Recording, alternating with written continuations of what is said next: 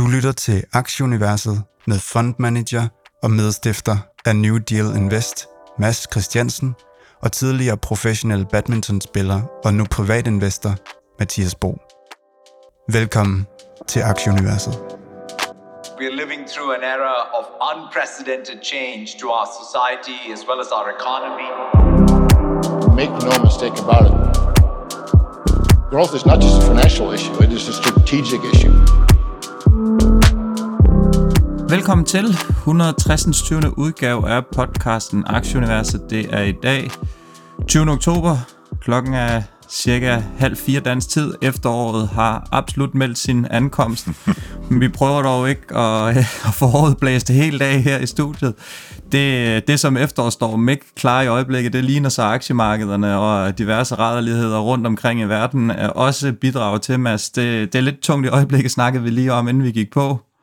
Ja, du er, nu er du jo i Danmark. Jeg, jeg sidder og kigger på dig i dit, øh, i dit gamle drengeværelse der. Jeg kan godt forstå, at du krybte helt ned i kælderen, som det blæser og husker og sådan noget, men det må virkelig være, være sin ting at komme hjem til Danmark i, øh, i sådan et vejr her.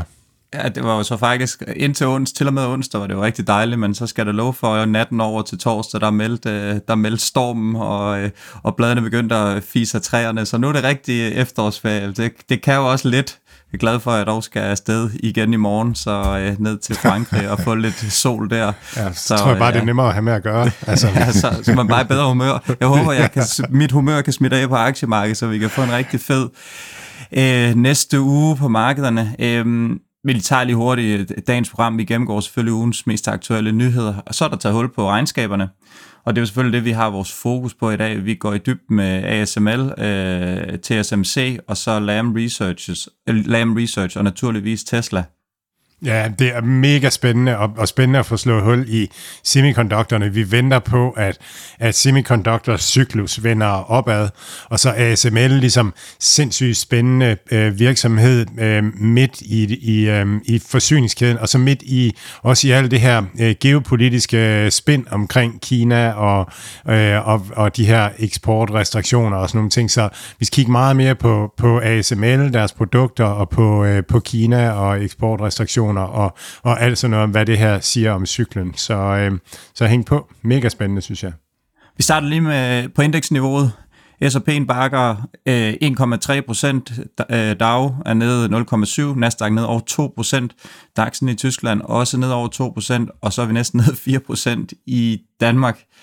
Der bliver altså taget vand ind i Danmark, ud over Novo Nordisk, så går det relativt rarligt. Øhm, den 10-årige rente i USA, den var lige op og, og kys med, med 5% i løbet af ugen. Jeg tror faktisk lige, den nåede at være over. Nu ligger den i 4,95. Olien, øh, stærk comeback, 90 US dollars. Øh, Euro-dollar krydset nogenlunde uændret i 1,06 næsten. Og bitcoin er en lille smule stigende, 29.500. Og Ethereum er krydset over 1.600. Ja, Bitcoin virker interessant, altså kryptospacet virker interessant. Hold nu op, vi har ligget i den her range i rigtig lang tid, og lige pludselig så, så virker det som om, at der er ild i rumpetten på, øh, øh, på de her ting her. Så det, det er spændende, synes jeg virkelig, virkelig at, at følge, om, om det er nu, at, at det tog kører, eller, eller, eller hvad der sker, om det, om, det, om det går ligesom det har gjort det sidste halvårs tid, og, og vender tilbage til rangen igen. Ja, det er jo det her med, når pengene begynder at fosse ud af aktiemarkedet, så vil folk jo gerne have alternativer, og så kan man måske tro, at, at folk bliver lidt mere på den konto i hvert fald risikovillige og ligger det lidt over i bitcoin med, med den her geopolitiske usikkerhed og sådan nogle ting. Så ja, jeg er helt enig med dig, det er spændende. Jeg så lige et tweet fra Jakob Skåb, som vi har haft med også vores kryptoekspert. Ja, han siger også, det her støttepunkt omkring 32 toppen. I det 32.000 for bitcoin er noget af det, man skal holde øje med. Øh, så han, øh, ja, han sidder sådan og, og gnider sig lidt i hænderne i øjeblikket og, og køber, køber op ned i bunden, og så, øh, så kan det være, at han laster lidt af i de her. Men hold øje med de her 32, 28 og 25, 5 eller 25 noget der omkring, eller også gå ind og kigge lige på, hvad Jacob har skrevet på Twitter i hvert fald, hvis man, hvis man vil investere den vej. Spændende. Ja, så er det bare næste stop en million dollars, ikke? Altså, over 32. Ej, altså, ja. Så må tech gerne fortsætte med at falde, hvis, vi, hvis bitcoin er igennem en million i hvert fald. Så, så bliver der altså okay. øh, bliver der fest og glad. Så skal vi den der øh, aktieuniverset-tur til Maldiverne, så kører vi på den. Ej, lidt generelt, som vi indledningsvis sagde, nogle dumme dage i den her uge, specielt onsdag, at det er jo et øh, moras i Mellemøsten med den her krig, i USA, der tager ned med, med zombie Biden i, øh, i spidsen og prøver at gyde olie på, på vandene, men ikke rigtig lykkes med det, og øh, nogle dystre regnskaber for Morgan Stanley var dårlige, United Airlines var dårlige, og så den her rente, som, øh, som krydsede øh, 5 procent.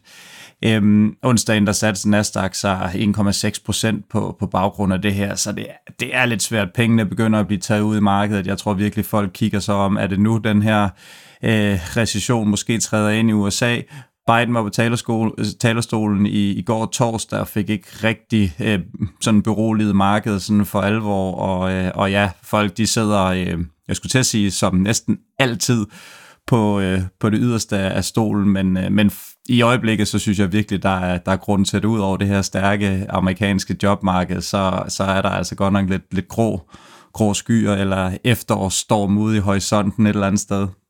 For 160. 20. gang, så, øh, så er der tvivl om øh, makro ja, og, og, og usikkerheder og så videre.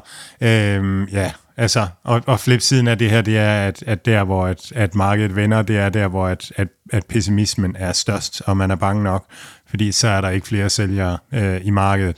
Så øhm, ja, jeg, jeg var inde i, i, aktie, nej, i Millionærklubben i onsdags med øh, Lars Skovgaard fra Danske Bank, og de var faktisk vendt til nu at være positiv tech øh, generelt, og, og gå lidt mere ned i, i size på virksomhederne, altså ned i vores segment, og så var de også... Øh, øh, at, ja, så sagde han det her med, at, at, at nu her det her tidspunkt, øh, vintermånederne, det er der, man skal have aktier generelt.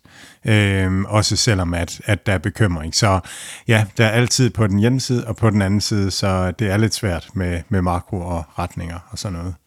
Vi har lidt spændende nyheder for New Deal Invest. Hvad I er i gang med og øh, ved at lancere en ny fond. Prøv lige at fortælle os om det.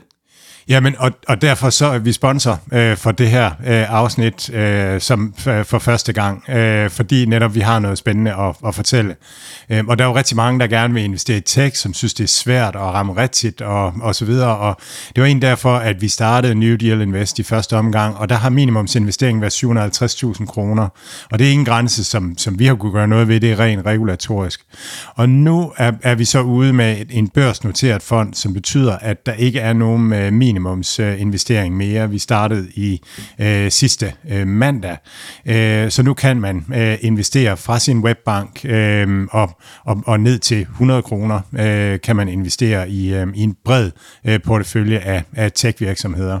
Og vi er på øh, Saxo Bank og alle de store danske banker, og der kan man søge på PMI, NDI, altså PMI, NDI Øh, og de fleste steder kan man bare søge på, på New Deal Invest, og så, og så investere. Og det kan man, fordi at, at den er børsnoteret. Og porteføljen, det er de selskaber, vi uh, taler om her i Aktieuniverset. Altså alle de førende selskaber i verden inden for microchips, AI, cloud services, cybersecurity, e-commerce, fintech uh, osv. osv. Og, og der, der er mange, der tror, at det er små virksomheder. Det er det ikke. Det er, det er de største og de næststørste virksomheder i verden, vi investerer i, altså kvalitets øh, selskaber. og så slutproduktet, det er så øh, noget, der kommer til at minde om en ETF. Vi løser samme problem som en ETF mod digitalisering af verden. Men en stor forskel, det er altså, at, at vi har udvalgt alle de cirka 100 aktier, øh, der ligger i fonden. Og, og der er det væsentligste i virkeligheden at sortere dødvægt fra, så vi forsøger at skabe et forbedret Nasdaq-indeks uden de legacy-virksomheder, som, tid, som har haft deres storhedstid og ikke øh, vækster øh, så meget mere. Så hvis man tror på AI, mikrochips, cybersecurity osv., så, så har man altså muligheden for at lade, lade, lade mig og New Deal Invest øh, vælge de virksomheder, man investerer i. Og man kan investere privat, øh, man kan investere via øh, pensionen, øh, via sin virksomhed, ikke via sin VSO. Der skal man over i, i, i den gamle fond øh, og, og have den der minimumsinvestering på 750.000 øh, kroner. Og jeg går ud fra, at der ligger lidt mere information inde på øh, uh, newdealinvest.dk omkring den her fond, hvis man lige kan gå ting lidt mere igennem. Er det ikke korrekt? Jo, vi er, vi er, og det er jo sådan noget, vi bygger, mens, øh, bygger skibet, mens det sejler. Så der er en, der er en landing page nu, og så, øh, og så kommer der en liste op øh, her i, i løbet af weekenden eller i starten af næste uge over alle de her øh, virksomheder, der er. Øh, og, og der kommer også en beskrivelse og, og så videre. Så der, der kommer nogle flere ting, så man kan altså øh, følge med også i det, som vi taler her om herinde, og, og se de virksomheder inde på, på New Deal Invests øh, hjemmeside. Og tænker det er P-Mindy tror jeg, at næsten måske det nemmeste. P-M-I-N-D-I, Pemindi. Med Pemindi. i og hele vejen igennem. Ja, fedt. Hvad betyder Ej, det, det på indisk? Ja, det, det ved jeg ikke, men hvis vi bare ryster lidt på hovedet samtidig med, at man lige nikker uh, the Indian nut, så, så, lyd, så ligger det bedre i munden, og faktisk nemmere at sige Bemindi. Bemindi. Bemindi. ja, 100%. Nej, det er spændende, Mads. Nå, det, det bliver rigtig godt. Lad os hoppe over til lidt markedsnyheder. Um, du starter lige ud med lidt uh, Amazon og lidt Instacart. Ja, Amazon øh, øh, leverer, laver drone-levering øh, i, øh, i UK. Øh, så nu kan man altså få leveret øh, sine barberblade i løbet af en times tid, eller sådan et eller andet, øh, med en drone, der lige lander på, øh, på altanen.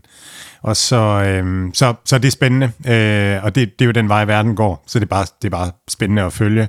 Og så er Instacart partneret op med The, The Trade Desk, øh, som vi også følger. The Trade Desk er jo den her øh, konkurrent til Google øh, i bund og grund med at mediere øh, reklamer. Øh, og, øh, og Instacart øh, er en virksomhed, som rigtig gerne vil samle data ind for supermarkederne, og så øh, hjælpe dem med at mediere reklamer. Og der er The Trade Desk en, en oplagt partner. Instacart kommer med data, øh, og, så, øh, og så hjælper The Trade Desk med, at, at der bliver lagt de rigtige øh, reklamer for den rigtige bruger på det rigtige tidspunkt. Så øh, det er spændende for, for hele den her værdikæde, som jo er det her retail media øh, værdikæden, som, som vi taler om for reklamer. Skal vi lige forbi Snap, som vi jo snakker om, de kommer jo snart med regnskab, og det var den, vi, øh, om man skulle have en, en, en bedre en, citron, bedre en citronvand på, de endnu en gang fejler. Og nu har man i hvert fald lidt mere at tage, fordi den steg næsten 12 procent i mandags, og havde deres bedste dag i næsten et år. Øhm, det var det her, hvad hedder det nu, ja, deres antal af brugere, som var højere end, end, end forventet. Og det fik simpelthen aktien til at, at stige næsten 12 procent. Den har også stået imod i løbet af ugen her, så en fin uge for Snap, og jeg mener, at det er i midt den af næste uge, tirsdag onsdag, eller noget af den stil, må ikke lige helt hænge mig op på, så der kommer regnskab. Så ja. det kan man i hvert fald holde øje med, om de har fået lidt fart under vingerne, eller de, de styrter ned. Så flot uge indtil videre i hvert fald. Det er meget sjovt. De, de kommer samme dag som, øh, som, som de andre store. De plejer altid at komme dagen før, de plejer at komme med det her lortregnskab. Og så, så, ved, så ved markedet ikke rigtig, om, om alt det andet også bliver noget bras, eller det er bare Snapchat, som, som underpresterer. Men, men nu kommer de heldigvis samme dag, som, øh, som Google og, mener. Og, hvad, sådan noget, så. Er det onsdag? Jeg tror, det er tirsdag. Og tirsdag. Okay. Ja, vi kommer, vi kommer, til sidst i, øh, øh, kommer vi lige med en, en opdatering på næste uge, hvad der kommer.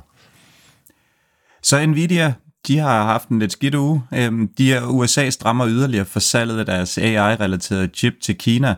Og det ja, var jo selvfølgelig naturligvis en, en rigtig dårlig øh, nyhed. De andre semikonduktorer blev ikke helt så hårdt ramt af det her, fordi det er netop det her AI, som, øh, som USA gerne vil, vil holde lidt fat, fast i, og, og som de nok også pt er lidt foran på, så, øh, så det er der, de ligesom prøver at holde kortene lidt tæt på, kommen, eller på kroppen. Og så i dag, så kom der faktisk en lidt, måske en modreaktion. Nu skal vi ikke sidde her og, øh, og, og, og lave alle mulige vanvittige teorier, men, men i dag kom det frem, at Kina de vil begrænse, øh, hvad hedder det nu, sætte begrænsninger på eksporten af, af typer grafit, der bruges i, øh, i produktionen af elbiler. Og det er, ja, det er klart, at, at det er noget, som måske nu producerer USA også selv det her, men de, de er i hvert fald også stadigvæk afhængige af at købe det her fra Kina. Sydkorea er et andet land, og Indien, de tre er nok dem, der sådan lige umiddelbart så for mest på baggrund af, af den her nyhed. Så jeg ved ikke, om de prøver sådan at sætte lidt hårdt mod hårdt, eller de bare sådan prøver at svare lidt igen for ligesom at sige, hey, vi har også nogle tiltag i, i posten, som vi kan, vi kan smide, smide i hovedet på jer, hvis det er, at, at vi skal i gang med det her. Så er det, det kunne da bare være rart, hvis de kunne enes om det, og så hygge sig med det. Ja, og det, det øh, altså, de her øhm, øh, restriktioner, de kommer jo efter Huawei kom med den her øhm, Mate øh, 60 Pro øh, telefon, som havde en 7 nanometer chip, som var ret avanceret. Og det, vi kommer også ind omkring det med ASML, men, men, men det, det har vist sig, det er jo, at, at selvom at der har været Øh, eksportrestriktioner, øh, både fra Trump-tiden og, og øh, flere gange stramt op her under Biden øh, sidst øh, i, i oktober 2022, ikke? Så, så er der alligevel bare hele tiden chips øh, og, og få i Kina og øh, produktionsudstyr og sådan nogle ting, og det, det bliver solgt via alle mulige forskellige kanaler, og nu har jeg hørt Lam Research og... Øh, øh, og SML øh, tale om deres regnskab, hvor de siger, jamen det her må vi gerne sælge, og så siger de, jamen det her, det bruger kineserne kun til at producere nogle, de her gamle øh, chips. De bruger det ikke til at producere avancerede chips, men, men kineserne kan bruge, bruge, kan bruge det samme udstyr til avancerede chips, som man køber til gamle chips, og det er jo det, der nok viser sig ikke at, at holde helt øh, i retten. Og så, og så, og så importerer kineserne meget via, via tredjepartslande, og, og det er også det, som man prøver at lukke ned for nu, at, at, at den her de her restriktioner kommer til at indbefatte en masse andre øh, slyngelstater, om man vil, hvis man ser på verden med, med, med en vestlig persons øjne. Øh, men så man prøver virkelig at, at dæmme det ind. Og det er sådan den store risiko øh, for chipindustrien generelt, at, at kineserne øh, bliver taget ud og kommer tilbage til det, men kineserne har også hamstret helt vildt de sidste, både produktionsudstyr og chips de sidste par år. Så, så alene det, at markedet i Kina måske på et eller andet tidspunkt bliver mættet her, er også en risiko for, for de her virksomheder. Det er jo det her embargo, som vi også kender for olien. Det er bare lidt nemmere at få øje på sådan en kæmpe stor olietanker, der er på vej til Yemen eller et eller andet, end det er for øje på sådan en, en, en lille chip, som ryger ind. Så du siger, det her, det er jo, altså det umiddelbart virker det jo en lille smule dumt, som du siger, fordi så bliver der solgt til Indonesien, som så laver en samarbejdshandel med med Kina eller hvilket som helst andet land, som ikke har nogen restriktioner i forhold til USA, så selvfølgelig skal de nok få fat i, i de her chip her, så mere, mere hvad hedder det nu, upopulære er de jo ikke i, i andre lande. Så det virker sådan lidt, måske sådan lidt hovedløst at prøve at kaste sig ud i, i, i det her. Men ja, selvfølgelig så... Øh, så skal USA måske prøve at holde det her forspring på en eller anden måde og, og gøre nogle, nogle, nogle få tiltag, selvom at det måske et eller andet sted ikke lige har sådan en, en rigtig virkning. Men er det så, øh, når de her nyheder, hvor Nvidia så handler ned, er det så et, et oplagt købstidspunkt, eller hvad? Fordi det måske alligevel ikke får så stor indflydelse øh, langvarigt på deres øh, omsætning, eller hvad, hvad tænker du? Ja, altså Nvidia her på, på de her niveauer, der, der, der nipper vi til, til Nvidia. Øh, ASML kommer vi tilbage til, og, og, og LAM også, og at, at, at der, der er vi måske lidt mere påpasselige, fordi at, at, at der er hele historien ikke, ikke så meget inde. Men, øh, men Nvidia lige nu på kort sigt, de kan sælge alt det, de kan producere. De behøver ikke Kina for at sælge alt det, de kan producere. Men på lidt længere sigt, altså, så, så er Kina jo en del af væksttesen. Men lige nu er der bare kæmpestor efterspørgsel på den korte, korte bane, også uden Kina. Så de, de kan sælge, hvad de kan producere. Øh, så, så dem rammer det ikke særlig meget lige nu. Og så er de også ved at annoncere en ny øh, samarbejdspartner. Ja, Foxconn, øh, som er, er den her taiwanesiske øh, øh, øh, elektronisk dibedut produktions øh, samarbejdspartner, producerer Nintendos øh, spilkonsoller, producerer, jeg mener Playstation, producerer Apples øh, smartphone osv. Bare sådan en, specialiserer sig i at producere ting øh, effektivt. Og de vil, de vil producere AI-fabrikker øh, sammen med Nvidia. Så... Øh, Altså, og det er det her med, at Nvidia øh, går imod at producere, Jensen Huang siger, at, at datacenteret er computeren. Altså, det er ikke en masse computer i datacenteret. datacenter. Hele datacenteret er computeren, og så skal, så skal datacenteret produceres som en computer, det vil sige med de rigtige, øh, med de rigtige øh, netværksforbindelser og med det rigtige øh, nedkølingsudstyr og grej og så videre. Og der vil Foxconn altså så være en partner og prøve at, og sådan at, at, at lave effektive datacentre øh, sammen med Nvidia. Jeg sad jo lige sådan og prøvede at følge lidt med hele, hele vejen rundt, og så støttede jeg lige på øh, Apple og Meta-obligationer. De kommer altså for 5,25% i, øh, hvad hedder det nu, i yield årligt fra, fra en Apple på en 10-årig Apple-obligation, og Meta er helt op i 5,75. Og det er jo så sammenlignet med, hvad de betaler i udbytte. Der betaler Apple 0,54, og, øh, og Meta de betaler ikke noget i udbytte. Så det er sådan også lidt i de her usikre tider her, det her obligationsmarked, det er jo selvfølgelig ikke noget, som vi to ved så meget om. Vi skal heller ikke beskæftige os øh, super meget med det, og I skal absolut ikke tage nogen råd for os, fordi i hvert fald ikke for mig, for jeg ved ikke ret meget om det, men jeg synes bare, det er sjovt at holde øje med, og måske søge lidt information både fra, fra nogen, som virkelig har forstand på det her. For lige sådan umiddelbart nu her, øh, 5,75 i, øh, i, hvad hedder det nu, for en, for en, for en Apple-aktie, eller for en Apple-obligation, det lyder jo egentlig meget, øh, meget interessant øh, et eller andet sted. Så, øh, så ja, der kan man også, der, der begynder at komme lidt alternativer til, øh, til vores, øh, vores kære aktier, så hele vejen rundt. Selvfølgelig er det nok ikke lige så spændende, men, øh, men det er jo også ligegyldigt, så længe man, man bare får et, et pænt afkast af det. Ja, det er, det er jo en obligation. Altså, det er jo, risikoen er jo, at, at, at virksomheden, øh, der udsteder obligationen, går konkurs eller at land, der udsteder obligationen, går konkurs. Og renten er ikke ret meget højere end den rente, man kan få på, på statsobligationer. Så det tyder på, at man er ret sikker på både Meta og, og Apples betalingsevne. Jeg, jeg tror, noget af det, som, som øh, de udsteder obligationer for, det er det her med, at, at man tjener pengene rundt omkring i verden, og samtidig lader man overskuddet stå rundt omkring i verden, og så for at kunne betale øh, udbytte andre steder i verden, eller skat eller ting, så udsteder man lån andre steder i verden, så, så de kan godt have positiv balance et sted i verden, og så have, have, have gæld udstedt et andet sted i verden, simpelthen for at, øh, at kunne vende med at betale skatten, eller måske betale skatten i Irland, eller hvor det er, hvor det er mest fordelagtigt. Så skal vi lige rundt om øh, Peloton, som udvider. Ja, de åbner i Østrig. Og det er en lille bitte nyhed, men det er alligevel en vigtig nyhed, fordi det er det her, som, som Barry McCarthy hele tiden har sagt, vi skal have styr på forretningen, vi skal være sikre på, at vi kommer igennem, og når vi er det, så skal vi i gang med at ekspandere internationalt. Og, og det at ekspandere internationalt, det er en underskudsforretning på den korte bane øh, og, men en vækst øh, case på den lange bane. Så det er et tegn på, på overskud, at man øh, går i gang med at ekspandere internationalt. Og det er sådan en lille nyhed, som jeg synes er, er interessant at holde øje med, specielt når markedet samtidig øh, handler Peloton meget, meget langt ned. At at, at det virker ikke som om, de går konkurs lige om hjørnet, at de selv tænker det i hvert fald, når det er sådan, de giver sig til at åbne et nyt marked med, med det, det koster at åbne et nyt marked. Så det er sådan en interessant lille nugget, som, som gør, at, at vi i New Deal Invest ligger en lille smule til Peloton øhm, her. Ja. Hopper vi lige til Danmark. DSV Øh, Jens Bjørn Andersen, han har sat udløbsdato på sin, øh, på sin øh, hvad, tid i direktørstolen det var ikke noget, som aktien tog uh, særlig godt imod, naturligvis. Måske også en af de dygtigste danske øh, CEOs overhovedet.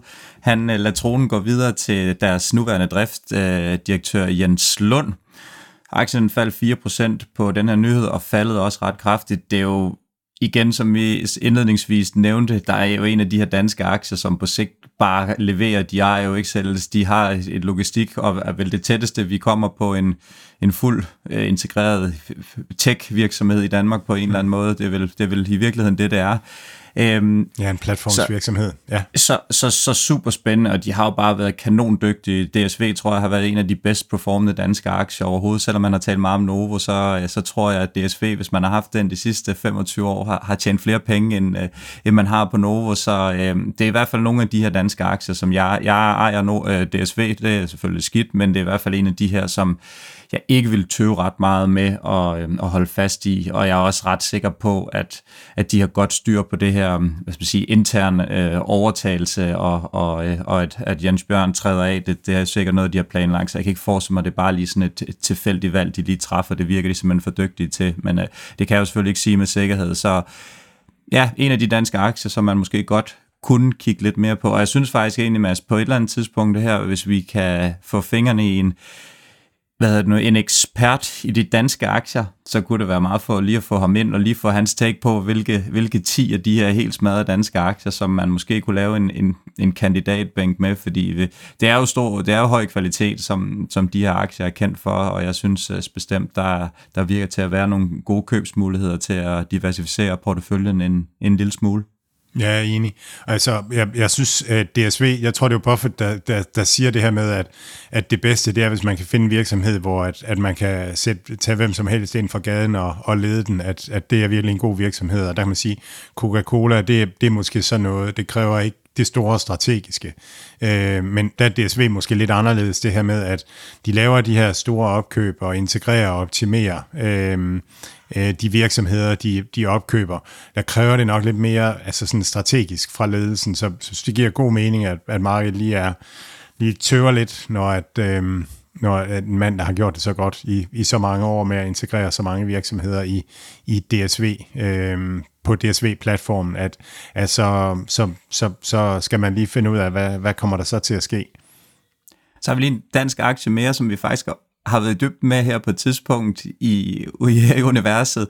Astralis, den steg simpelthen 113 procent i torsdags, efter at uh, selskabet de frasolgte deres franchise-rettigheder til en samlet værdi af 129 millioner. Den steg til 1 30-kursen, og det var i 0,6 dagen inden. Øh, nu har jeg så ikke lige tjekket, hvordan det er gået i dag, den faldet. Den blev jo introduceret på børsen i 8-9 stykker, og der havde vi vores, øh, vores svenske ven inde og, øh, og vurdere, at den her, han, det var, han kom med et meget bold statement til sidst, at den her aktie, den ville, den ville gå konkurs. Det var den jo så sådan set også lige ved, men nu har de fået lidt uh, tiltrængt luft under vingerne, så vi kan prøve at holde øje med, om de for alvor kommer i gang uh, på, uh, på, på Astralis-holdet, hvis man kan sige det sådan. Ja, jeg, jeg, jeg tror bare, man skal holde sig langt væk. Altså, det, det, er, det, det, det, det tror jeg også, man skal. Det, men øh, jeg, jeg, jeg kender heller ikke virksomheden godt nok, så det nej. bliver også bare et, et skud. Ja, det, det bliver uden mig i hvert fald. Øh, det, det, det skal det sige. Jeg, ja, det virker, sige det, jeg tror, det eneste rigtig aktive, de har, altså hvis man skal se på det, det er, det er den, den, den spot, de har i, øh, hvad det hedder, LOL, uh, League of Legends, uh, European League, uh, der har de sådan en, en plads, og det er sådan en, man køber, der koster penge, som giver en vis mængde opmærksomhed og sådan noget. Så, så uh, jeg tror godt, at man kan se på Astralis som et, et real estate play, altså man, man har et fysisk aktiv, som man køber. Jeg tror ikke, den, altså den forretning tror jeg simpelthen ikke rigtig på kommer til nogensinde at give overskud. Øh, det minder for meget om et fodboldhold, og så virker det som om, at der ikke er, er medvind nok øh, på det, og at man, man, det, man har i hvert fald ikke formået at skabe en, en forretning, hvor man skaber værdi på, på baggrund af, den, af, den dag, af det daglige virke. Så hvis ikke det der lol øh, øh, slot, det, det, det, det stiger i værdi, så, så tror jeg, at det bliver meget op ad bakke. Og det er jo et ret omkostningstungt, de her, øh, hvad hedder det nu, spillere, de får sat med meget løn. Man skal med at være god til at spille badminton for at øh, køre en bedre, øh, hvad hedder det, øh, check hjem, en månedsløn hjem, end de her drenge gør. Så det er jo løntungt, og de har jo også sportschef Kasper Witt, nu ved jeg ikke, om man er der mere, Jan Ø. Jørgensen, gammel badmintonspiller, også involveret, så de har altså et helt setup af, af sådan, jeg ved ikke, jeg ikke sige, hvor meget de får i løn, det ved jeg heller ikke, men det er jo omkostningstungt at holde det her øh, kørende, og som du siger, den her billet, den er rigtig meget værd. Det kan også godt være, at den stiger en lille smule, men hvis de har øh, ja, x antal millioner hver eneste år, og, og det her med præmiepenge og salg af t-shirts og sådan noget, det må alligevel være begrænset. Altså, hvad, hvad de kan, hvor mange der køber sådan en, øh, en øh, et eller andet øh, device øh, t-shirt, eller hvad en af de der spillere hedder. Det, men jeg ved igen heller ikke særlig meget om det, så jeg er ikke den rette til at vurdere det her. Men det bliver uden mig, så nej tak herfra, men, men alt det bedste selvfølgelig. ja, selvfølgelig. Alt hvad Mads, Mathias og deres gæster siger, er deres egne meninger. Det er ikke finansiel rådgivning. Denne podcast er udelukkende ment som information og skal ikke bruges til at lave beslutninger om investeringer. Mads, Mathias og kunder i New Deal Invest kan have positioner i de virksomheder, der tales om i podcasten. Lad os hoppe over til regnskaberne. Jeg synes egentlig bare, at du skal øh, starte. Vil du starte med ASML? Eller? Ja, jeg synes, det var det er kronologisk rækkefølge. Fedt. ASML. ASML er jo øh, øh, hollandsk øh, virksomhed, øh, som, som laver de her EUV-maskiner, øh, altså øh, litografi. Det er der, hvor man øh, lyser med, med kraftigt lys på, øh, på pladerne, hvor chipsene øh, bliver bygget og så, øh, og så, så bruger man det til at aftegne det mønster, som, som chippen skal, øh, skal laves efter. Øh, ASML er jo er, er, er blevet udskilt fra Philips. Øh, jeg tror, det var tilbage i 80'erne. Og det var ligesom sådan et, det var bare en virksomhed, der skulle dø. Den skulle bare udskilles, så man startede i nogle skurvogne og sådan noget. Men man havde den her teknologi, og, øh, og endte så faktisk med at, at stille og roligt få et sig op igennem det, og klare sig igennem diverse kriser, og, og lige pludselig blive øh, blive ledende inden for det her ultraviolet øh, litografi øh, marked. Og, øh, og så og så er man en del af industrien nu, og det betyder, at man, at man udvikler sammen med TSMC og, og chipdesignerne og alle de andre inden for, øh, for den her verden, og, øh, så, og, og, og, og udvikler den næste generation på sådan nogle forskningsfabs og sådan nogle ting. Så konkurrencen er ikke stor, og det er svært at, at komme ind, kommer tilbage til, at, at der alligevel er øh, konkurrence øh, for, øh, for ASML. Men lige nu er man totalt ledende øh, i det her. Og, øh, og man, har, man, man sælger nogle forskellige generationer af maskiner. Man sælger noget, der hedder Deep Ultraviolet, som øh, ikke er så højfrekvent som Extreme Ultraviolet. Og, og Deep, det, er, det kan man bruge og lave chip ned til 7 nanometer. Men hvis man skal lave 7 nanometer chip kost effektivt, så skal man bruge Extreme Ultraviolet, som er den nyeste generation af, af maskiner. Og så de her Deep Ultraviolet, de kan skyde igennem luft, efter de kan skyde igennem et lag lag væske, øh, så hedder det immersion. Så der er sådan forskellige øh, generationer. Øh, og hvis vi ser på, på regnskabet, så er deres omsætning øh, 6,8 milliarder, øh, og, øh, og deres øh, bookings, altså øh, det salg, de har, det er, det er 2,6 milliarder nu her. Og der er EUV øh, kun 500 milliarder. Så det her ekstreme, den nyeste teknologi, som man skal bruge til at lave 7 nanometer kosteffektivt, og, og det er kun det, der kan bruges til 5, 3 og 2 nanometer chips, jamen det udgør øh, en relativt lille del af, af salget, af det samlede salg, omkring en tredjedel ish. Og så udgør Kina faktisk 46 procent af salget i det her kvartal. Og det er dybt bekymrende, synes jeg. Dels fordi det er et udtryk for, at Kina hamstrer.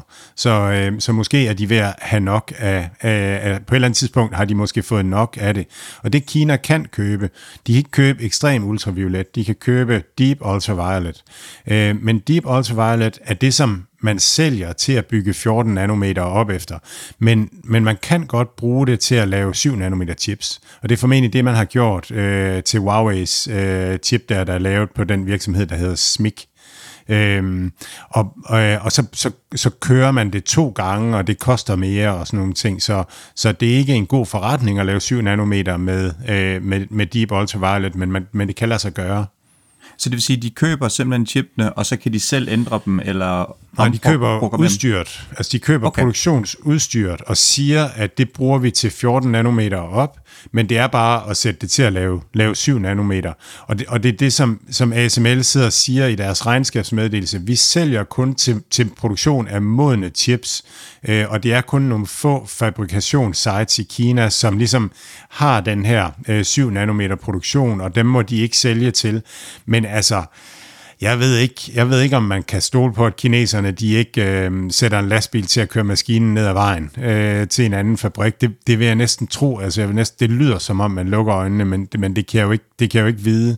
Men det er i hvert fald det, som, som man taler om derude, det er, at, at kineserne bestiller til moden chipproduktion, og så bruger de det til, til avanceret chipproduktion.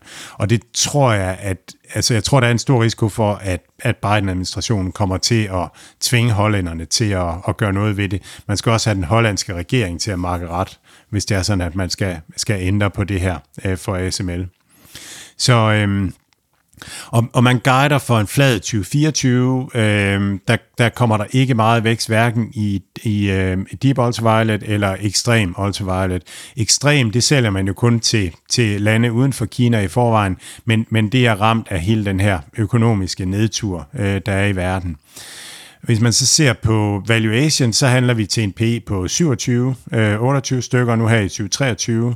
Øh, og hvis man siger en lille smule vækst og sådan noget i, i 24, så er det måske en P på 26, og så kommer væksten i 25, øh, guider man for, og så er man måske nede på en P på 20 for den her kurs. Så hvis man siger, at man skal have de her 10% cirka om året for at, at investere i, i, i tech øh, i, i forventet afkast, så, så er den meget færre prissat. Der er i hvert fald ikke meget opside i øh, ASML nu, og så synes jeg, der er noget risiko med, med Kina og det her. Sådan ellers fra deres øh, Q&A, så, så taler de om, at memory-produktionen nok ikke begynder rigtig at vokse før 2024. Det betyder noget for Micron og Lam Research, som er meget øh, memory-tungt. Øh, Ja, i 2025 regner man med, at, at champagne øh, springer øh, at, at, at så kommer væksten tilbage i chipsegmentet. Det passer meget godt med, hvad TSMC øh, siger også.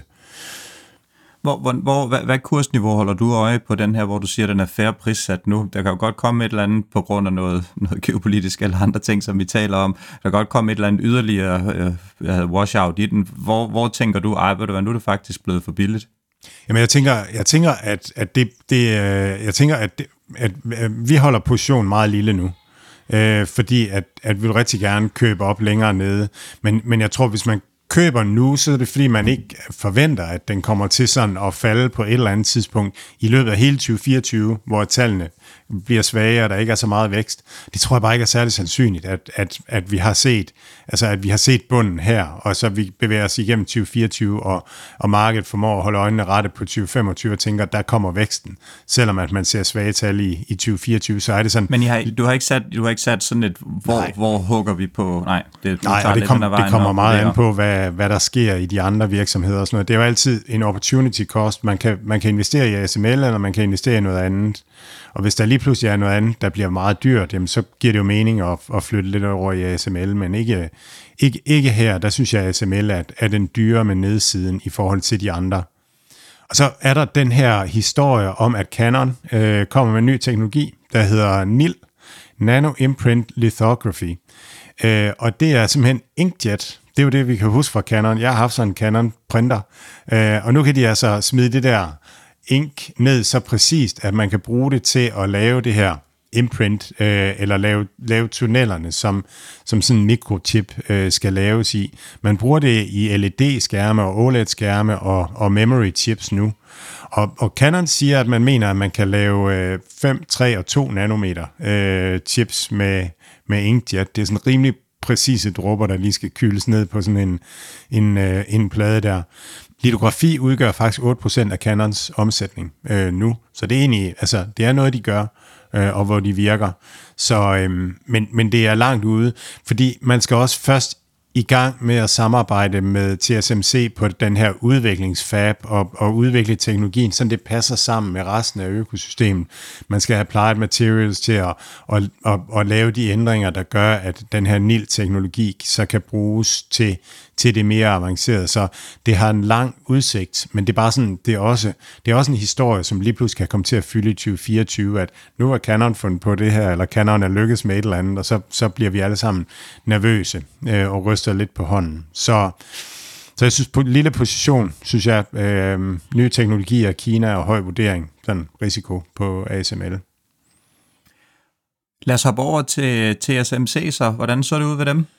Jamen, det, det var et regnskab, som markedet synes var, var godt, øhm, og, øhm, og de, de kører jo med en, altså de, de kører ikke med fuld øh, udnyttelse af deres kapacitet. Vi taler alle sammen om, om de her øh, leading edge øh, små mikrochips, men, men der er jo masser af produktion af, af, af, af, af, af chip, øh, som har meget større øh, knudestørrelser. Så, øh, og det er jo det, der, der er i alle de her ting, vi køber, og alle, alle det legetøj, vi har til børnene, og alle, alle, alt det, der sidder i elektronik rundt omkring, hvor det ikke behøver at være, være sådan helt vildt hurtigt og sådan noget. Der er jo masser masser af mikrochips i, i alt sådan noget. Øhm, men, men TSMC er den virksomhed, som kan lave, lave de, de helt avancerede. Og deres øhm, 5 nanometer chip udgør faktisk øh, 37 procent af deres øh, omsætning. Øh, så det vil sige, at de er godt i gang med 5 nanometer, som er næste generation, og det kan Kina ikke lave. Øh, 3 nanometer udgør 6%, og 7 nanometer udgør kun 16%, og det er sådan lidt overraskende lavt. Men det vil sige, at 59% af deres omsætning er 7 nanometer eller, eller lavere. Deres omsætning stiger 10% til 17,3 milliarder øh, US dollars. Og hvis man går over til at se på, øh, hvad det er, så er de producerer, så er det um, High Performance Compute, som er 42 procent, det vil sige, det vil sige datacenter, Nvidia, AMD, øh, chips, alt det her, øh, der skal gå, gå hurtigt. Øh, IoT øh, stiger 24 procent til 9 procent. Smartphone øh, stiger Øhm, øh, til 39 procent af, af omsætningen, og, og auto falder øh, til 5 procent af omsætningen. Så, så auto er sådan lidt under pres øh, produktionsmæssigt, øh, og virker som om, at, at det måske er lidt øh, mættet. Ja, og så markedet synes, at, at det er godt. Deres, øh, deres marginer er, er, er bedre. Øh, fra, fra Q&A, der, der, bliver, der bliver han spurgt, øh, øh, ham taiwaneseren, om han mener, at Intel kan konkurrere teknologisk, og der siger han no. Og så kommer han også med en forklaring på det. Øh, og, så, øh, og så bliver han spurgt, om vi kommer til at se Edge AI demand, altså efterspørgsel på at at have AI ude i smartphones og smartwatches og helt ude ved, ved The Edge og i, i vores computer. Øh, altså det der inference kommer til at ligge, øh, så det vil også komme til at ligge i bilen, når bilen skal finde ud af, hvordan den kører. Og det, det ser han komme, men det er sådan i det små lige nu. Så det bliver sådan den næste AI-bølge af, af chips efterspørgsel, det bliver til, øh, til Edge og inference. Og så bliver han spurgt til, hvornår vendingen kommer. Han synes, at, at man ser en stabilisering, men, øh, men det er for tidligt at kalde en skarp vending. Øhm, og, og det er jo det her med, at, at producenterne af smartphones og, og PC'er og sådan noget, de har købt ind, og så skal de lige spise sig igennem det, og det tager lidt længere tid nu, hvor efterspørgselen er faldet og, og, og sådan nogle ting. Man, man har det her, man kalder en bullwhip-effekt, som er, at efterspørgselen øhm, kommer altid sådan i bølger. Når, når der er høj efterspørgsel ude ved kunderne, så bestiller man hele vejen ned igennem værdikæden, øhm, og så lige pludselig så forsvinder efterspørgselen ude hos kunderne, og så kommer varerne stadigvæk frem igennem værdikæden, og så, så er der sådan en klot af varer igennem værdikæden, og så holder alle op med at bestille, og så går der et stykke tid, så lige pludselig så begynder efterspørgselen at komme igen, og så har man arbejdet sig igennem, så begynder man at bestille, og så er der mangel igen. Så det kommer altid sådan i, i bølger, og det er jo det, vi venter på, at, at lige pludselig så vender det, vender det op igen.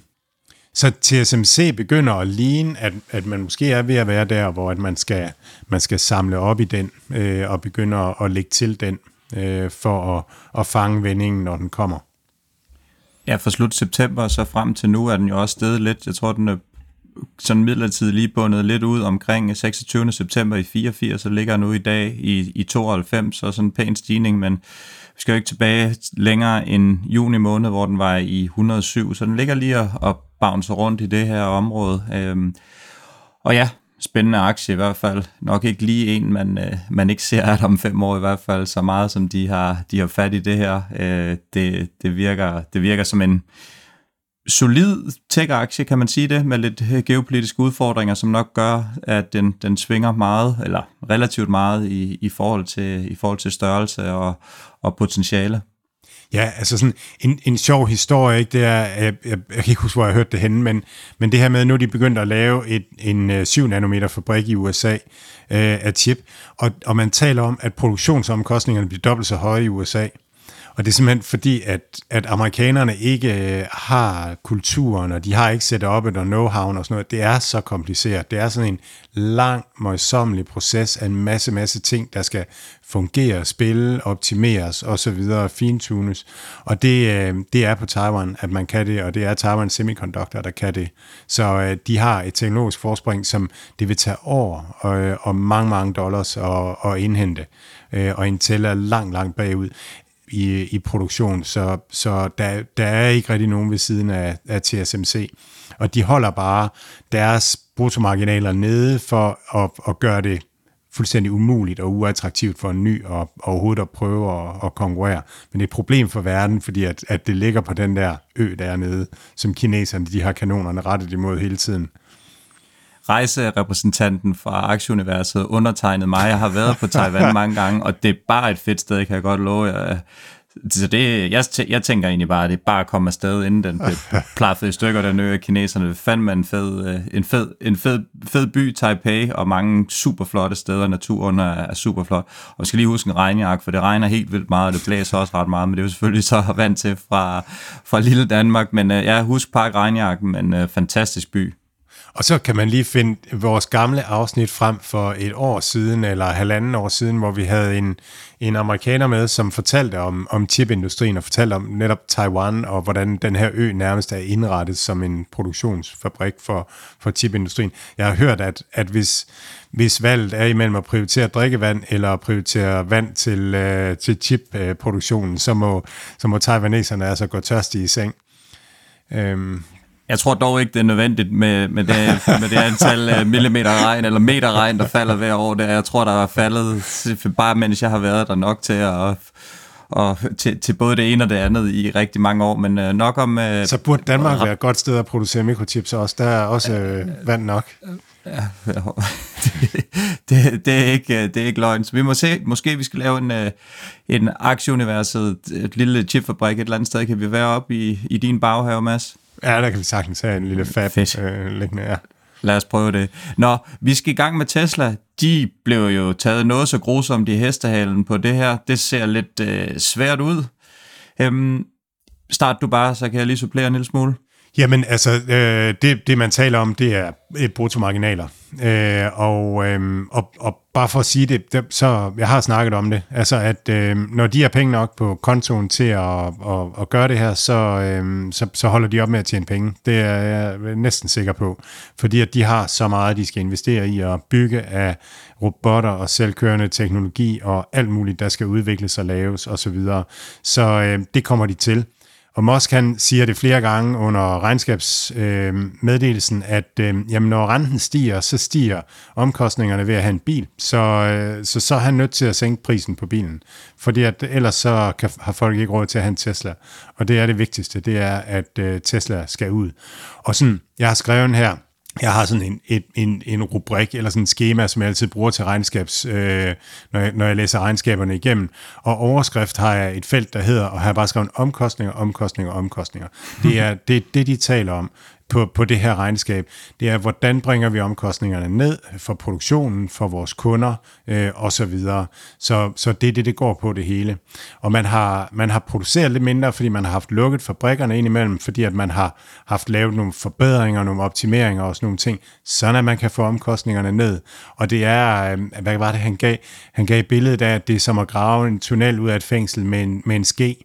Altså det her med at bringe omkostningerne ned, det er øre for øre for øre, man finder små optimeringer, men, men det giver noget hele tiden. Og den bedste analogi, det er Toyota, da de kom ind på det amerikanske bilmarked, og koreanerne, bare ned med omkostningerne, og så, øhm, og så, så, så kommer det ned ad vejen. Så det er, det er, det er, det er talk of the town, og det er det markedet ikke kan lide det er, at, at indtjeningen falder. Man lander på et, et frit cashflow på 1,3 øh, milliarder et operativt cashflow på 3,3 milliarder, det er faldende i forhold til de sidste år. Men man holder sit target på 1,8 millioner biler, og det betyder, at man, man, man nok får et rekord øh, Q4. Og så Energy Storage vokser med 40 procent øh, op til 1,6 milliarder. Så det er sådan en, øh, ja, det er en, en, en, stadigvæk en lille del af, af virksomheden, men, men dog en voksende del, og det er der, at man har den højeste margin business lige nu. Og det er, det er sådan, det er det, jeg tror kommer til at blive Tesla-historien, det er, at de her nye forretningsben, de kommer til at vokse op og, og efterhånden blive meningsfyldte, øh, meningsfyldte i, i det her øh, konglomerat, øh, som, som de kommer til at lave. 444.000 biler blev der leveret. Det er jo sådan lige umiddelbart ret imponerende. Aktien, den sætter sig, altså hvad, hvad ryger vi ned i den her uge? Vi er nede øh, ja, 20 procent eller sådan noget, ikke? eller 15 procent måske. 12, 10-12 procent på regnskabet, og også falder også 2 procent i dag, så der er et ordentligt godt i nøden. Er det, er det retfærdigt? Altså, jeg, jeg, jeg synes, det er, jeg synes, det er tosset. Altså, jeg, jeg, jeg synes, øh, jeg, jeg, han gør det, han har sagt hele tiden, ikke også? Men, men jeg, jeg har også sagt det hver gang, at, at jeg tror, når, når, der, når, de kommer, når de ikke tjener særlig mange penge mere, så tror jeg ikke, at markedet, så markedet vil være meget i tvivl om, hvad, hvad skal Tesla så være værd? Og jeg tror bare, det er det, vi ser lige nu. Og så er vi i en, i en ned-cyklus. Så øh, jeg, jeg har den, altså, vi, vi nipper til det i, i New Deal Invest øh, nu. Øh, sådan en aktie som Sea Limited altså, er steget, hvad, 30 øh, procent eller sådan noget over de sidste par måneder, så den reducerer vi lidt i, og så nipper vi til blandt andet øh, Tesla. Men, øh, men jeg er bestemt også åben for, at den skal længere ned øh, fordi at vi kommer ind i recession, og det rammer bilindustrien generelt, og, og sådan nogle ting, og man er villig til at ofre marginer for at blive ved med at sælge biler, og hvis renten er høj, og så videre, altså, så kan det godt blive, blive noget, som, som markedet, der et, et bundlinjefixeret marked, ikke kan lide.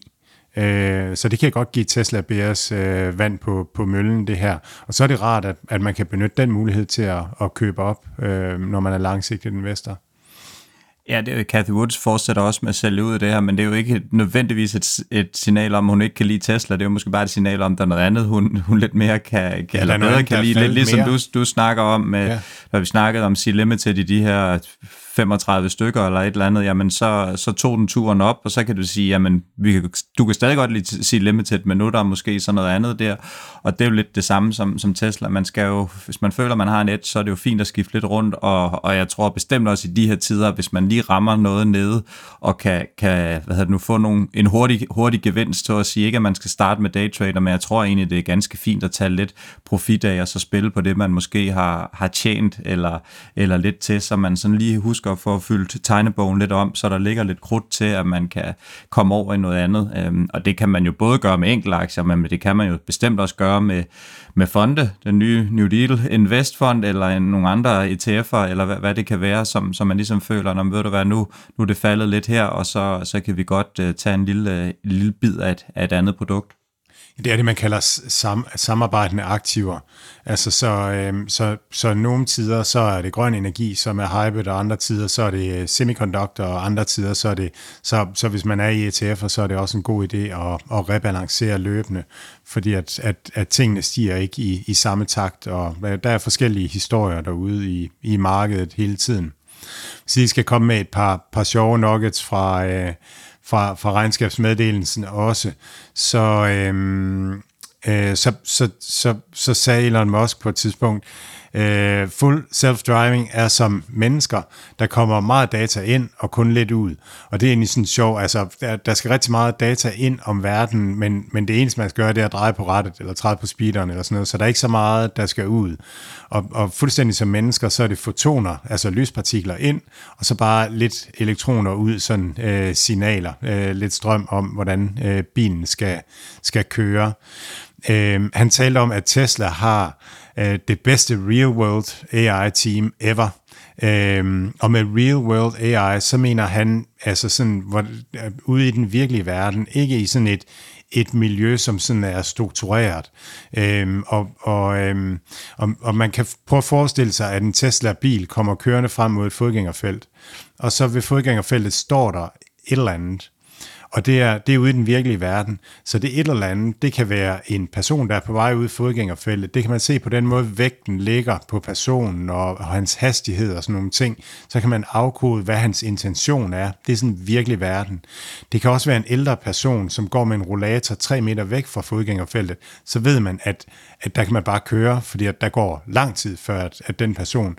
Så det er, og det kan være en snemand, der står der, så kan man godt bare køre. Så det, det her med real world, det er, det er helt anderledes, end, end hvis man sådan laver nogle afgrænsede øh, miljøer, hvor at folk de har testet deres højde og vægt og, og sådan nogle ting ind i en maskine, sådan man har nogle fakta.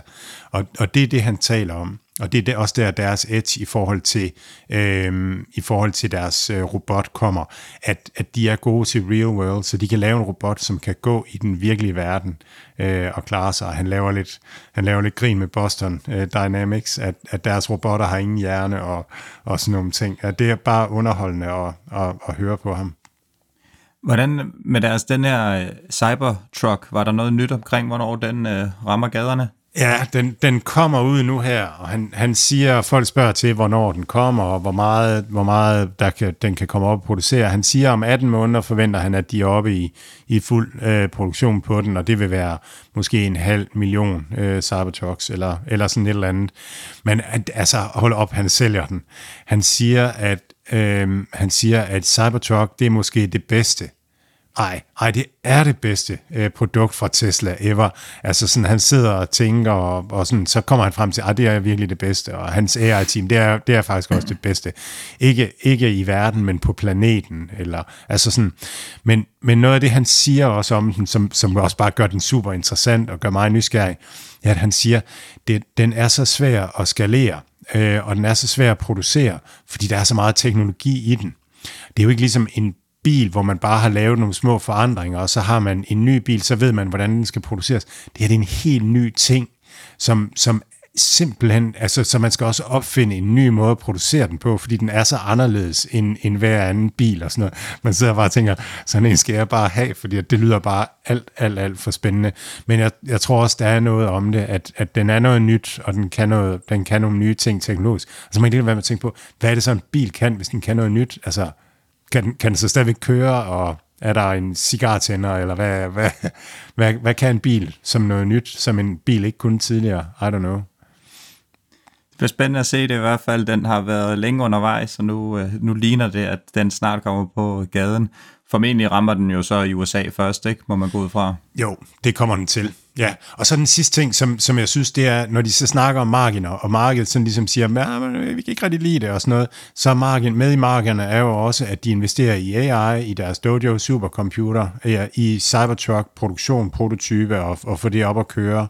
Øhm, så de investerer i en masse ting, så det er svært at vide, hvad, hvad, hvad de her øh, marginer egentlig øh, indbefatter, og det er derfor, at at det er et umuligt gæt, hvad den rigtige pris på Tesla er lige nu. Det er bare, værsgo og, og take your picks og, og have en mening og en holdning, og, og det ene er lige så godt som, som det andet, og derfor tror jeg bare, det er godt at, at være fleksibel i, at, at, at den må gerne både stige og falde i forhold til den position, man har.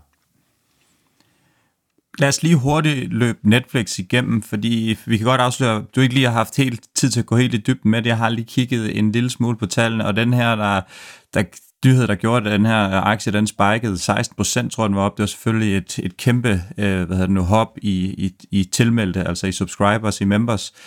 Øhm, de mødte sådan, øh, hvad hedder det nu, omsætningsforventningerne, øh, og så øh, annoncerede de et, et price, øh, hvad hedder det, en prisstigning på deres øh, produkter. De sagde så, at de vil, de vil eller hæve prisen fra 9 dollars på der, øh, deres basic plan til 12 dollars, og de vil løfte deres premium til 2, 23 dollars fra 20 dollars, og deres øh, ad-supported øh, abonnement, det vil de holde på 7 dollars, og så deres standardplan på den her 1549, det vil være det samme, som det er nu. Og det var noget, som markedet tog rigtig godt imod. 16 procent, tror jeg, den var, den var oppe i går. Øhm, og hvad hedder det, i dag kører også en lille smule, eller i 0 nu her. 400 skal man betale for en, en Netflix-aktie. Ja, Hvad tænker altså, du om det her? Jamen altså, først og fremmest, vi, vi, øh, vi, vi køber os til noget sell-side øh, analyse, også i New Deal Investor, og, og en af dem, som, som vi har, øh, købte mere Netflix i går, efter, øh, efter, efter stigningen, øh, på, så, så det, det tyder på, at, at, at det, var, det var stærkt. Øh, ud fra det, du siger, så er der, så er der to ting, jeg hæfter mig ved. Den ene ting, det er, at, at det virker som om, at, at de tjener godt på deres reklame-tier, øh, det der med, at de holder prisen der. Og det interessante ved reklamer, det er jo, at hvis man gør reklamen bedre, så stiger den i pris. Øh, og hvis folk de ser mere øh, tv på abonnementet, så får man præsenteret dem for flere reklamer. Så øh, hvis Netflix virkelig får, får lavet det her reklame øh, noget til noget, der virkelig virker øh, og virker godt, så kan de tjene meget, meget mere end 15 dollar per måned på, øh, på, på deres reklamefri øh, tier, så, så vil de kunne vækste deres omsætning på at, at bedre reklamerne. Så det giver god mening, at, at man gerne vil have folk på den der reklametier og, og holder den øh, billig. Og så den anden ting, det er, at måske er vi ved at komme over, øh, over corona øh, påvirkningen af udbud og efterspørgsel og det der. Vi havde det her med, at, at coronatiden trak en masse øh, brugere ind, øh, og, og dem, der måske var kommet ind uden at være kernebrugere, de holdt sig op, da, da corona siger man, corona holdt op igen. Øh, lad nu være corona. Men, men da, det, da det stoppede igen og sådan noget, så, så var der måske nogen, der, der tjørnede, stoppede med at have abonnementer og så videre, og det er man måske ved at arbejde sig igennem, og det giver sådan håb for, for en del andre øh, virksomheder, som, som ligner på den her punkt. Det er faktisk Hello Fresh Group for eksempel, øh, som, som en af dem, hvor også corona-effekten har været den samme, trække efterspørgselen frem, og så har man nogle store kohorter, som, som øh, gør, at, at væksten bliver, øh, bliver sløj. Så det bliver spændende at følge, om, om det er en generel effekt, at tingene ligesom bare vender tilbage til deres normale vækstrate. Jeg tænker også, at øh, den her looping, er kommet med deres tredje sæson en sådan relativt succesfuld. Vi snakker ikke, øh, vi snakker ikke øh, helt op i toppen, som nogle af de, øh, de største, som, øh, som Squid Games og de her, men det er en relativt populær en, og den er kommet med en tredje sæson her, og det kan måske også være med til at lokke folk ind og se det. Jeg synes dog ikke, at den er lige så god som både første og anden, men øh, det er så øh, min personlige mening, og hvad ved jeg. Vi skal lige rundt om Lam Research, inden vi lukker ned for i dag, så øh, take it away. Ja, Lam Research. Øh, Lam Research er en af de her virksomheder, som, øh, som, som laver udstyr. Øh, produktionsudstyr og, og målingsudstyr, kontroludstyr, og pakning af, af, af mikro, til mikrochip-producenterne, øh, altså som, som har Taiwan Semiconductor, øh, Intel, øh, Global øh, Foundries osv. Som, som kunder. Øhm, og og der, der taler man om the, om The Fabulous Five, og ordspillet der, det er, at, at Fab, det er jo chipfabrik. Så The Fabulous Five, det er de store, fem store, der leverer til fabsene i, i verden. Øh, og der har vi Applied Materials, og vi har ASML, som vi har talt om. Så har vi en virksomhed, der hedder Tokyo Electron, øh, og så har vi øh, KLAC, og så har vi altså LAM Research øh, som den femte øh, af de store.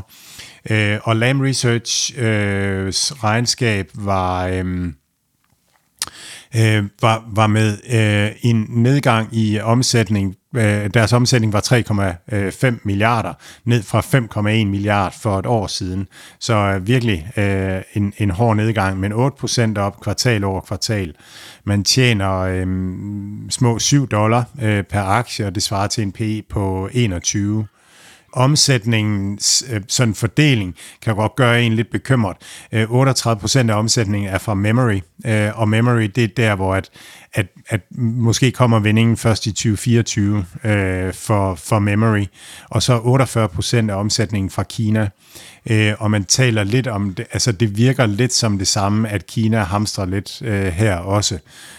så, så der er sådan lidt, jeg synes, det, det giver lidt bekymring, og det er noget af det, som, øh, som analytikerne også spørger til, det er, det er den her overvægt af Kina, og hvornår man ser memory øh, vende og sådan nogle ting. Så Lam Research er også en, som, øh, som, som vi i New Deal Invest holder øh, positionen lav på, og, øh, og, men, men igen har øjnene på, at at i løbet af 2024, der, der, der kommer vendingen formentlig for, for Lame også, så skal man holde øje med Kina, hvad der kommer til at ske der. Vi skal lige Kig lige på den her regnskabskalender. Du må lige hive den frem på skærmen. Mads, fra næste uge, highlights, hvad har vi, hvad og hvornår? Ja, næste uge, kæmpe, kæmpe, kæmpe regnskabsuge øh, for, for vores virksomheder. Starter mandag med Kaspi øh, KZ, den her øh, e-handelsplatform i øh, Centralasien, i Kazakhstan. Øh, så kommer tirsdag kommer Spotify, Alphabet, Teladoc, Microsoft og Snap Snap har fået lusket sig ind på samme dag som de andre heldigvis, så slipper vi for at skulle gætte. Øhm, så onsdag kommer der en virksomhed, som hedder Vertiv Holdings, øh, som, øh, som vi har købt til i New Deal Invest, som er øh, rigtig spændende. De producerer øh, datacentre, og noget af det, som, som virkelig er cutting edge i datacenter, det er jo det her med væskekøling. Men det er svært at få varmen ud og få energien ind i, uh, i uh, Accelerated Compute Datacenter. Så der er Vertiv Holdings en af dem. Der er en, der hedder Supermicro uh, Computer også, som er interessant der.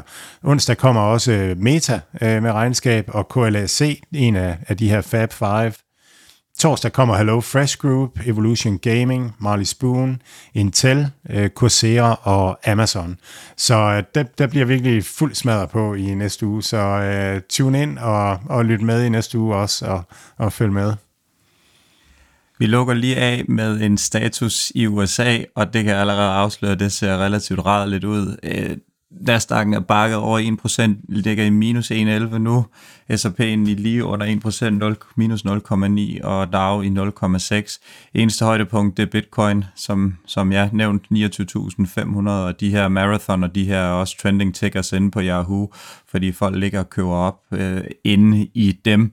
Så øh, ja, vi prøver at slutte positivt, og det er Bitcoin, som, øh, som er det mest øh, positive. Godt og gået, så Mathias. håber vi her, vi kan de sidste 5-6 timer på markedet, mens markedet er åbne, det er, at vi skal, vi skal prøve at at komme i mål uden krampe. Så lad os se, om vi ikke kan få købt lidt ind og få, øh, få, få mindsket minuset, om ikke andet, hvis vi ikke kan gå i, øh, hvis vi ikke kan gå i grønt, hvilket ser lidt svært ud pt. Men øh, ja, man har lov at håbe. Så øh, på trods af lidt øh, røde tal, så øh, rigtig god weekend til jer lytterne derude, og god weekend til dig også, Mads.